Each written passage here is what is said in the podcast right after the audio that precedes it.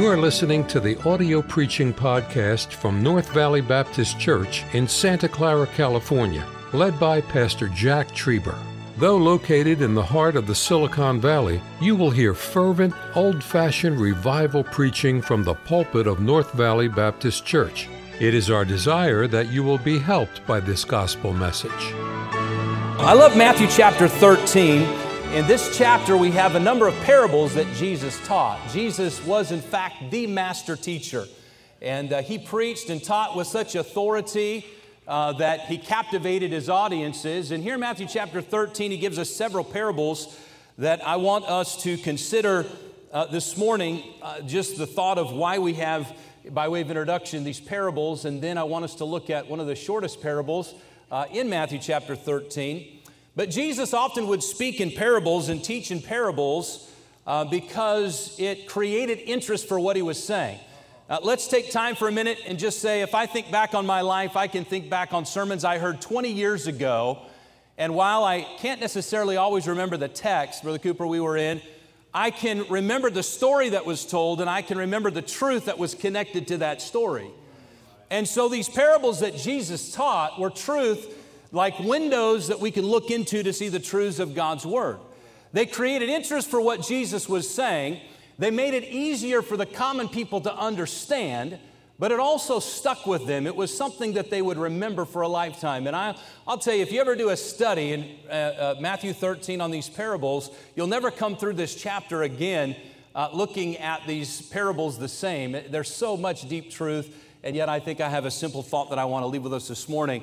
We know that Jesus teaches us some of the secrets to the kingdom of heaven, but I would say to you, one of the richest truths that I love about the parables is that they give us insight into how God views us. Now, we're going to look at the parable of the pearl of great price, and I've titled the sermon Priceless this morning, and that's found in verse forty-five and verse forty-six. But let's just consider, by way of introduction for just a minute this morning, the parable of the sower. Most of us know that, and if you're new to church, by the way, if you're a guest here this morning, come back and hear our pastor preach, will you? And uh, I just am privileged to have this opportunity this morning to preach, but uh, we're so honored to have you here and grateful to have you with us. But uh, as you consider the parable of the sower, we have four kinds of grounds. And these four types of grounds Jesus was teaching, he views your heart and mind this morning in one of those four categories. Our hearts are either hardened to the Word of God and the gospel message of Jesus Christ, or our hearts are like stony ground, you know, where we take offense easily, and when difficult times come, we run from the Christian life. He views our heart potentially like the thorny ground, the cares of this world and the deceitfulness of riches. We just don't have time to live for God or be in church and that type of thing. Or he views our heart like the good ground. And the good ground are hearts that are receptive to the Word of God. And so I, I love good, solid, fiery Bible preaching, but it's our responsibility to have open hearts that are receptive to the Word of God every time we come into the house of God. That is our responsibility, to have Spirit-filled, uh, to be Spirit-filled listeners, to hear what the Spirit saith, as uh, Rome, uh, Revelation tells us to the churches. But this morning I want us to zero in on this, this parable found in verse number Uh, forty-five and forty-six, and I want you to look down with me, if you would, at these two verses. I'll read it, and then I might ask you to read it with me. The Bible says, again, the kingdom of heaven is likened to a merchant man seeking goodly pearls, who, when he had found one pearl of great price, went and sold all that he had and bought it. Would you read that, those two verses with me, beginning in verse forty-five? Ready? Begin. Again, the kingdom of heaven is likened to a merchant man seeking goodly pearls, who, when he had found one pearl of great price, went and sold all that he had and bought it. As I consider this pearl, I'm reminded of what is extremely valuable. And we see here that Jesus is, is teaching that if you're a born-again child of God, you are valuable to Him. And ultimately, people who are born-again children of God that have accepted Christ as their Savior, as we assemble together this morning, we are, in fact, the local New Testament church. Called out, the church, a church is a called-out assembly of believers. And so over the years, there are those who've tried to say, well, Jesus is that pearl. But every Bible scholar that I, I'm aware of that's ever studied this passage understands that that pearl is the price that Jesus paid on the cross. It is, in fact, the local New Testament church, and the church is comprised of the people. You see, Jesus cannot be purchased. So to have a biblical understanding and perspective of this small parable that Jesus taught, there's some deep and rich truths that I believe God wants us to have this morning, and that is the value of each individual person. When I have the privilege to travel with a tour group, I always take time to pray for each one of the young people that's with us, and I take time to com- contemplate their families and their homes and how valuable their lives are as I pray for safety as we're on the road. And then I try to contemplate how God wants to use their life, Pastor, to inspire other young people to come to Bible college, to give their life to serve the Lord, and and, and think about uh, the importance of being safe and being uh, careful on the road. I pulled out of here a few years ago with several of the young men that were from our church as we were reopening from COVID, and it was like the mothers were all crying because their boys were leaving home, and the dads were like, yes, the food bill's gonna go down, you know, for the summer or whatever. But I always wanna take time to consider the value of God's people. I, I think of my children, what a blessing. Remember the first time, our, my wife and I have four children, But uh, our, our oldest son, Josiah, was born over here in Mountain View, and, and holding him for the very first time, and how there is this new channel of love that God brings into your heart and into your life. And at North Valley Baptist Church, you are, in fact, a pearl. And I thank God for you. Indiv- individual members of this church uh, are so special and so wonderful, and I'm so grateful to God uh, for each and every one of your lives. You know, it's an amazing thing sometimes what, what kind of commodity we put value on.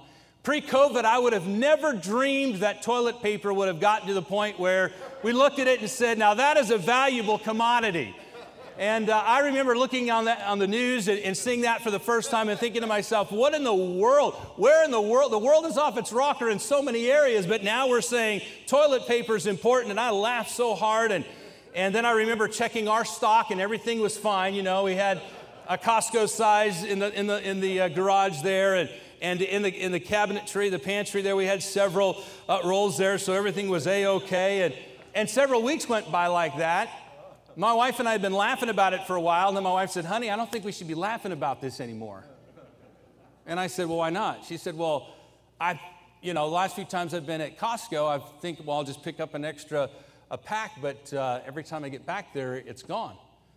And this went on week after week after week, and I remember pulling the car into the garage and seeing that stash just get a little smaller and a little smaller and a little smaller. And, uh, you know, I thought to myself, maybe I shouldn't have laughed. I don't know. I'm not so sure about that. But it, it got smaller and smaller. My wife and I, from time to time, would take a walk around the neighborhood, you know, in the evening to spend some time together, get a little exercise, a fellowship, and sometimes we'd see some of our members, and sometimes those members would have their garage doors open, and I could see how they were stocking up. And I thought to myself, how in the world is this taking place? So my wife got to the point where she said, honey, I'm really concerned about this. And I said, well, don't worry. Thursday, we have the day off, and we'll get down to Costco early. And so we did, and we got to Costco, and we stood in line forever to get into Costco. And then I found out they were letting seniors in early. I won't tell you the seniors that were coming out early with stashes of toilet paper, and we, we didn't have any.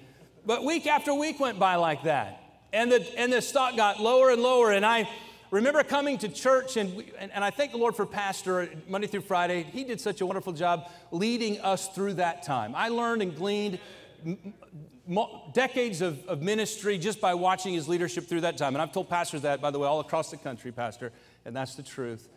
But uh, going through that together with you. But I remember coming through the Golden Grill, and there were all these bags of groceries. And, and and there were toilet paper in each stash of these groceries there. And Pastor says in staff meeting, now we're going to go distribute these to some of the needy families who are losing their jobs, and they don't have much food in their pantries. And, and I thought to myself, I wonder if Pastor has any idea of our toilet paper need at the house. That went through my mind. And then my wife, my wife comes to, to work, uh, comes into the office one day, and she was walking through. I hadn't even told her. And she comes sitting down in the office. She goes, honey, did you see the needy baskets? I said, yeah, I did. She goes, do you think Pastor has any idea that we're a needy family in the church? And don't misunderstand, we had plenty of money for food and groceries. We just couldn't get to the store in time Week after week, I mean, it actually went through my mind. Now, we never took any of the church's toilet paper, I'll have you know. I had to take every break I had to go to split up and have all the kids go to various Walmarts. Just buy whatever you can right now to get us through this crisis. But you know, the world, the world tries to tell you and I that we're garbage and we're nothing. And when I look at this parable, I, I, I want to view your life and mine through the lens of the Lord Jesus Christ this morning. And when God looks at your life and he looks at mine, he says, I see something that's extremely valuable. And this morning, I want us to look at the Lord Jesus Christ and see him in several settings. First of all, I see a Savior who is seeking. Verse number forty-five, the Bible tells us very uh, clearly, the kingdom of heaven is like to a merchant man, Jesus being that merchant man. There it is, seeking goodly pearls. We're told that it takes ten thousand oysters to find just one pearl. That's a lot of seeking. Luke nineteen ten says, for the Son of Man has come to seek and to save that which was lost. Seeking implies leaving one place to go to another, and may we never forget the high price that Jesus paid just to leave the glory and riches and splendor of heaven, amen, to come to this sin-cursed earth, to be born in a humble Bethlehem's manger. I reminded what Paul told the church in Second Corinthians eight nine, for you know the grace of our Lord Jesus Christ, that though he was rich, yet for your sakes he became poor, that ye through his poverty might be rich. Jesus left it all for you and me. I love that song. He left the splendor of heaven. No, I'm not going to sing it. Brother Martinez, grab a microphone. No, no, no. He said sing it. Knowing his destiny on that lonely hill of Golgotha, there he laid down his life for, for me. If that isn't love, the ocean is dry. What a great song. I'm grateful. He could have called ten thousand angels, but he left the glory and splendor and honor of heaven to come to this sin-cursed earth. I see a Savior who is seeking, but then, secondly, I see a Savior who is successful. Verse forty-six says, who when he found one pearl. You know, I'm so glad that everything that God does is good, and I'm grateful that he never fails. Jesus never fails. Maybe as a child you played hide and seek, and you always had that younger sibling who could never find you if you're an older sibling, took advantage of the younger sibling. Well, I'm so grateful that as God left the glory and splendor of heaven, he was successful in finding a pearl. Jesus never fails. Ecclesiastes three fourteen says, I know that whatsoever God doeth, it shall be forever. Nothing can be put to it, nor anything taken from it, and God doeth it that men should fear before him. Oh my. I'm so glad that when I couldn't come to where he was, he came to me. The gulf that separated me from Christ my Lord was so vast, the crossing I could never ford, but he picked me up and drew me gently to his side, where today in his sweet love I now abide. Aren't you glad that Jesus came to you this morning? The Savior seeking, the Savior who's always successful. He went seeking and he found. And Jesus never fails. You see, in modern language, a multi-billionaire became penniless through this transaction. There can be no way to measure the love that God has for us as he purchased us on Calvary's tree.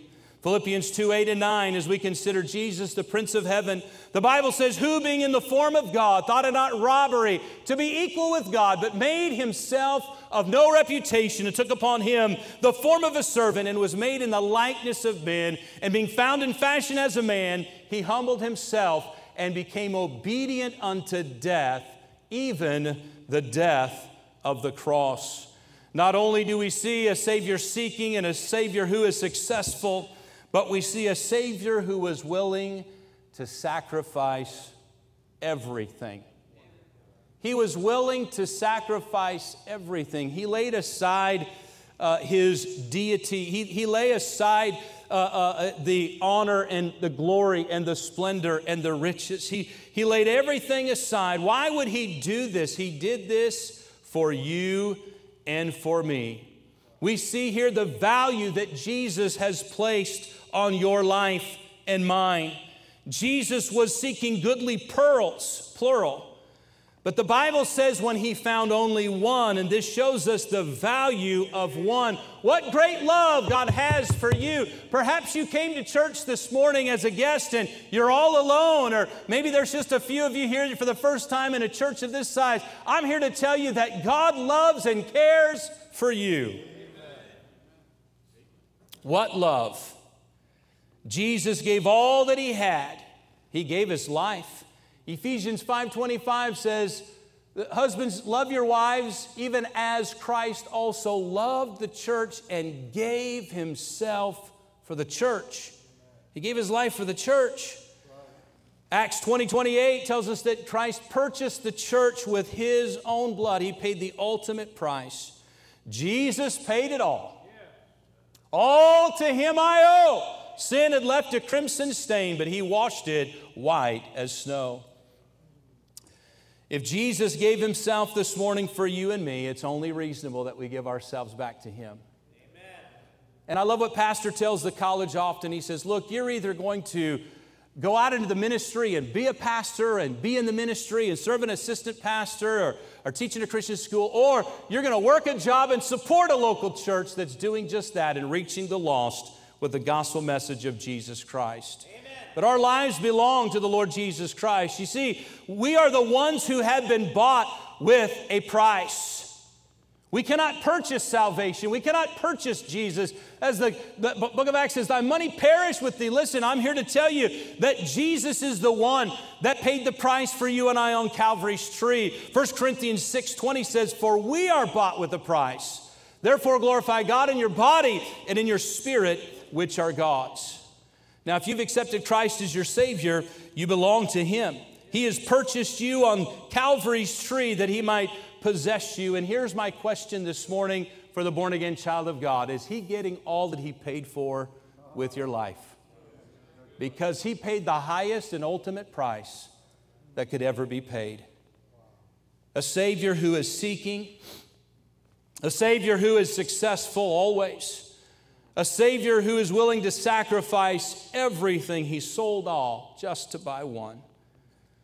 But I would leave with you lastly this thought, and this was my main focus, a Savior who is shaping our lives. And as I consider the way a, a pearl is formed, a pearl is the product of a living organism. A pearl forms inside of an oyster when some type of an irritation Uh, works its way inside the, the muscle. It irritates it. It, it could be a grain of sand. Uh, it could be a piece of dirt. It could be a microscopic parasite. But some type of an irritation works its way inside. And that, that oyster, that clam, will put its most precious substance around that irritation as a defense mechanism, uh, as, a, as a protection agent. And it's called nacre. And it puts this nacre around that, that irritation. And layer after layer after layer of this most precious fluid is placed around that irritation to protect the oyster from harm. And as time goes by and layer after layer after layer, we don't know how many layers. We do know, obviously, pearls are different sizes and different colors. There's all kinds of things we can say about that. But on average, a very costly pearl takes three to five years. And I'm so grateful that the Bible tells us that God makes all things beautiful in his time. When an oyster secretes that fluid, that coating layers and makes that, that mother pearl, if you would, beautiful and lustrous. And so this morning, I would simply say to God's people, when you go through difficult times in life, that there are deep hurts and irritations, maybe there's a health setback or a financial reversal, some type of a relationship in your life that's not what you want it to be, a job disappointment or, or, or discouragement, maybe a, a broken promise, a broken trust, the passing of a loved one, and on and on the list could go to my church family this morning. I'm here to tell you that God still loves you and He still cares for you. And God is taking you through a process by which He says, I am forming you into my image. I want you to resemble me, and I want you to be a beautiful pearl that the world can look at. And I'm simply saying, of all precious stones, the pearl is the only one that comes from a living organism. And Jesus says, you are that pearl. The church is a living, breathing organism. This means that Jesus left the glory and splendor of heaven to seek after you and me. He looked past our dirt. He looked past our filth. He looked past the, the, the fact that we were perhaps a, a parasite, and He said, hey, I see something beautiful because I died on the cross to pay that sin debt. And if you this morning are without Jesus Christ, you can come and trust Jesus as your Savior today and be born into the family of God and know that you have an eternal home in heaven. And God says about you this morning, you're a beautiful pearl now that I want to fashion into my image. Because Jesus saw something of great value.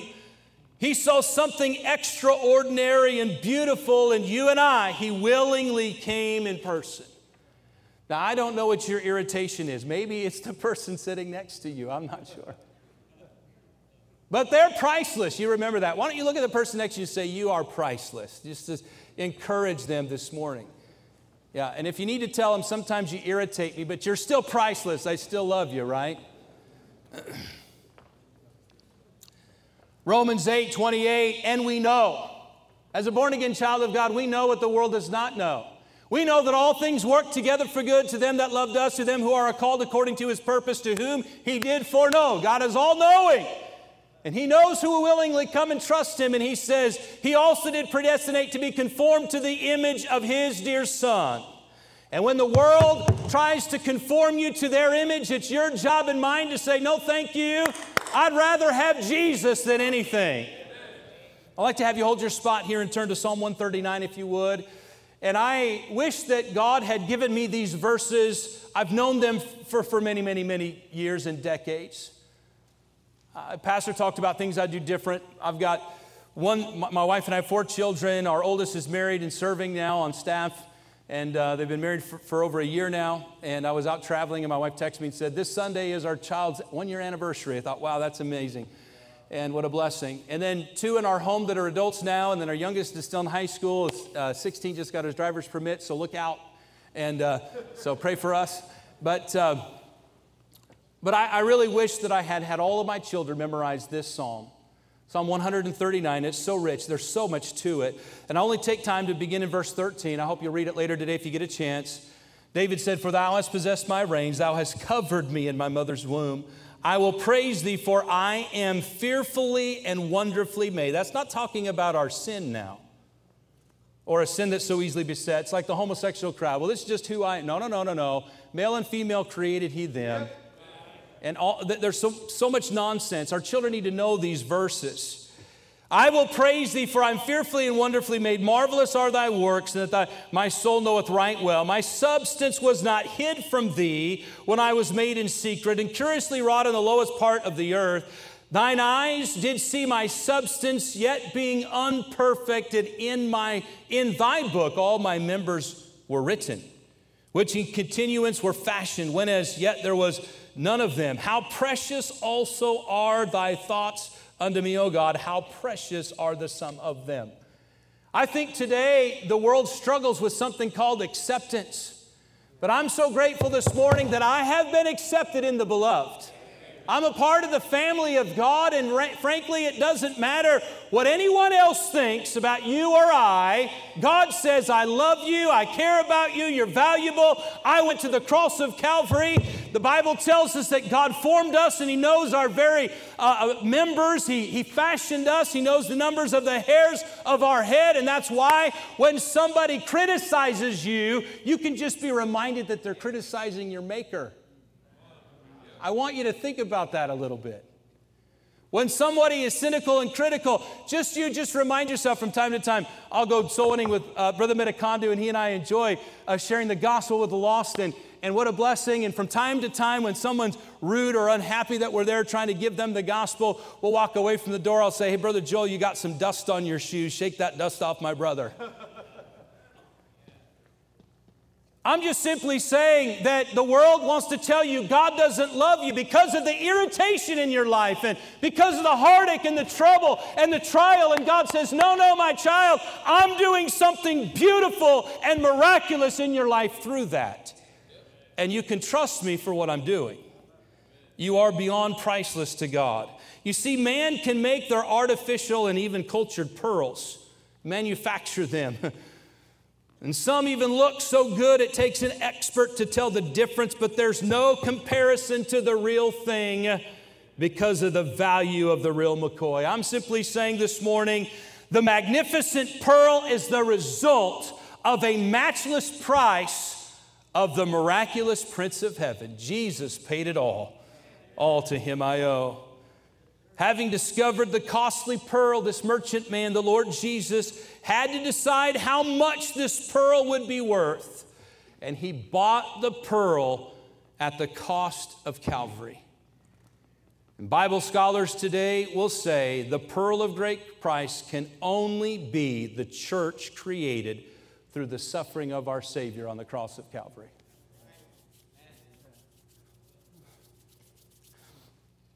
My heart aches for the number of churches this morning across our country that don't have pastors. I know that in the last two weeks we've been contacted, I know pastor at least a half a dozen times. About two weeks ago, I received a phone call from a godly man that I've known for twenty-five years. He planted a church thirty-five years ago. And he's getting to the point now where he called and said, Pastor Evertson, I trust you. I trust Pastor Trieber, and I'm looking for a student from Golden State Baptist College. I love to see the fruit of the young people that go out and serve the Lord. Those were his words. And, and he said, I want somebody that will hold to the Word of God and not compromise. And I thought I had the right man, and he's no longer with us. And he said, I don't know what we're going to do. Would you pray with me and, and pray that God would raise somebody up? And I'd love to come interview the students at, at Golden State Baptist College. But he said, sometime next year, I'm gonna, I'm gonna retire. That's what he told me. And I couldn't, I couldn't, I couldn't shake that, Pastor, for, for a couple of days. And, and, and I, I, I was praying about this, saying, Lord, you've got to send us more young men and more young ladies to Golden State Baptist College. We've got to train laborers, and as I consider the fact that God's house shall be called a house of prayer, I'm grateful for pastors' focus on prayer in this day and hour, but Jesus had one prayer request, and he said, pray ye therefore that the Lord of the harvest would send forth laborers into his harvest.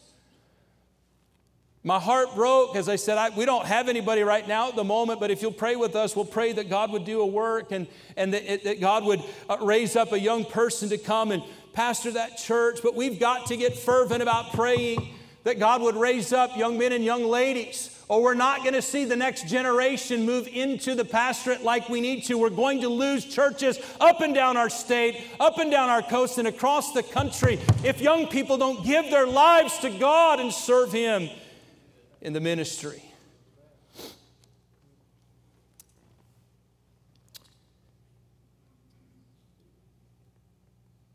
I'd like you to see, Pastor, I'd like for you to hold your spot and go to Revelation five, and I'll close out. I'm not going to be much longer. I'm almost done now. I'm watching the time. I, I consider Pastor talking about the choir singing this morning, and I, and I was thinking, you know, God loves us so much, He gave Himself for us. The church is raptured in Revelation chapter four, the beginning. We come to chapter five, and I want you to see this. There is a heavenly choir. There is no choir like North Valley Baptist Church. But look at this heavenly choir, and I'll close out. Verse, verse nine, Revelation five, and they sung a new song, saying, Thou art worthy to take the book and open the seals thereof, for thou wast slain and hast redeemed us. Look at this. To God by the blood, out of every kindred and every tongue and people and nation, and had made unto us God, uh, made unto our God uh, kings and priests, as uh, uh, we shall reign on earth. And I got to thinking about this heavenly angelic choir that's singing to the Lord Jesus as Pastor mentioned, it must be wonderful to hear you sing. And as God the Father and the Lord Jesus at the right hand of the Father this morning heard the choir sing, it must be a wonderful thing. But let me tell you something, there's coming a heavenly choir someday. And that choir is going to be made up of every kindred and every tongue and every nation. And while I know that the next and the imminent thing to take place is the rapture of the church, Pastor, the Spirit of God ministered to my heart and he said, that can't take place until we reach somebody in every kindred and in every tongue and in every nation. I'm grateful for the fact that we have our live uh, services where people can watch the services online. But I'm grateful for the missionaries spread across the globe and the need that we have to send more missionaries out. Thank you for listening to the audio preaching podcast from North Valley Baptist Church in Santa Clara, California, led by Pastor Jack Trieber. For more information about our ministry or to find out how to get in contact with us, visit our website at n v b c dot org. May God bless you as you serve Him this week.